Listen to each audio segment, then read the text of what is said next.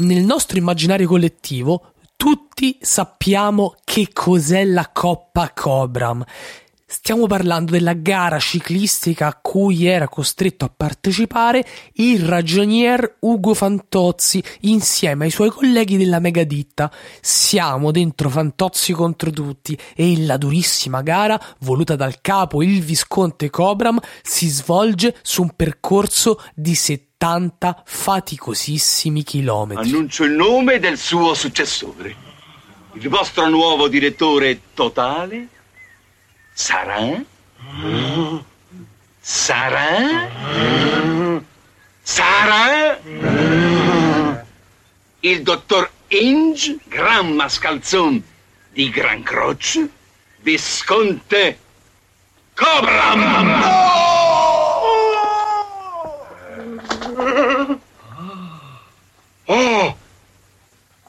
Tra tutti, quello del Visconte Cobram era il nome più temuto. Era quello della corsa ciclistica. E se vi dicessi che esiste davvero, vi racconto tutto dopo la sigla di Una ruota tira l'altra, il podcast di Zampe Diverse, dove io, Federico Vergari, vi racconto ogni giorno qualcosa sul mondo della bici e del ciclismo. Una ruota tira l'altra. Spiegami un po'. Una ruota tira l'altra. Forte. Una ruota tira l'altra. Ma davvero? Una ruota tira l'altra. Ma perché? Una ruota tira l'altra. Ma quando? Una ruota tira l'altra. Dai. Una ruota tira l'altra. Fede. Una ruota tira l'altra. Altro? Cosa fanno 400 fantozzi su una bicicletta in riva al lago? Si chiama Coppa Cobram del Garda ed è, per definizione degli stessi organizzatori, una gara ciclistica amatoriale e demenziale a velocità moderata, assolutamente non competitiva e a numero chiuso. La filosofia alla base di questa singolare manifestazione sportiva è molto semplice, rendere omaggio ad uno dei personaggi più amati del cinema italiano, il ragionier Ugo Fantozzi, interpretato da Paolo Villaggio e, nel contempo, divertirsi come matti. Oh! La Coppa Cobram del Garda nasce a Desenzano del Garda in via Castello numero 25, dove un tempo sorgeva la bottega del biciclettaio matto al secolo noto come Mauro Bresciani. Sono i primi mesi del 2014. Mauro Bresciani ha da poco aperto la sua bottega dove restaura e realizza biciclette uniche. Serviva quindi a lui un'idea originale per promuoversi, per far conoscere al mondo le sue creazioni.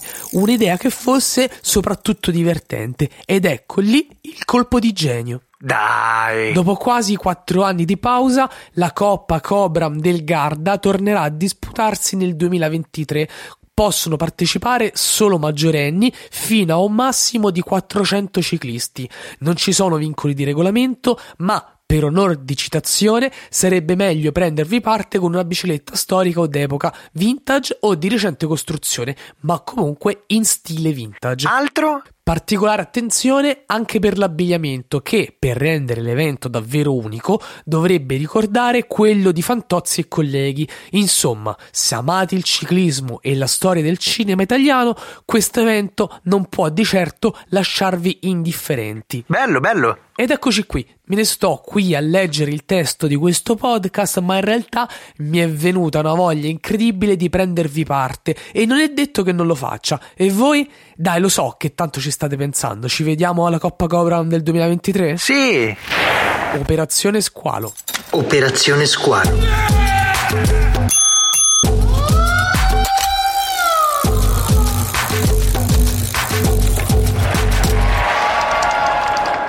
Ed eccoci qui, in pieno centro a Bari, a celebrare il 2014, quello che per noi tifosi è stato un anno spartiacque. Te ne stai rendendo conto, Alessandro? Disse Lorenzo con fare da vecchio padre, con addirittura le mani dietro la schiena e lo sguardo perso verso chissà cosa.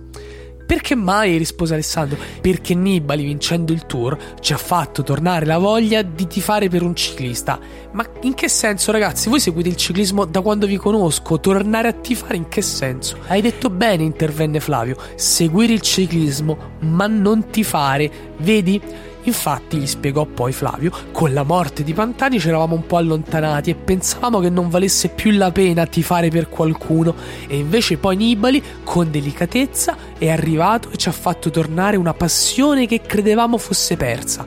Ecco, oggi qui a Bari vogliamo lasciarti questo insegnamento, Ale, che certe volte anche le cose che sembrano finite possono ricominciare. Servono soltanto due cose: passione e attenzione. Dai, andiamo a prenderci un caffè, che se no mi commuovo e mi metto a piangere, disse Lorenzo scherzando, anche se in realtà tutti e tre, chi per un motivo e chi per un altro, si erano davvero un po' commossi, ma mai lo avrebbero ammesso, figuriamoci. Un altro miracolo dello squalo proprio nel giorno in cui i tre erano esattamente arrivati a metà viaggio.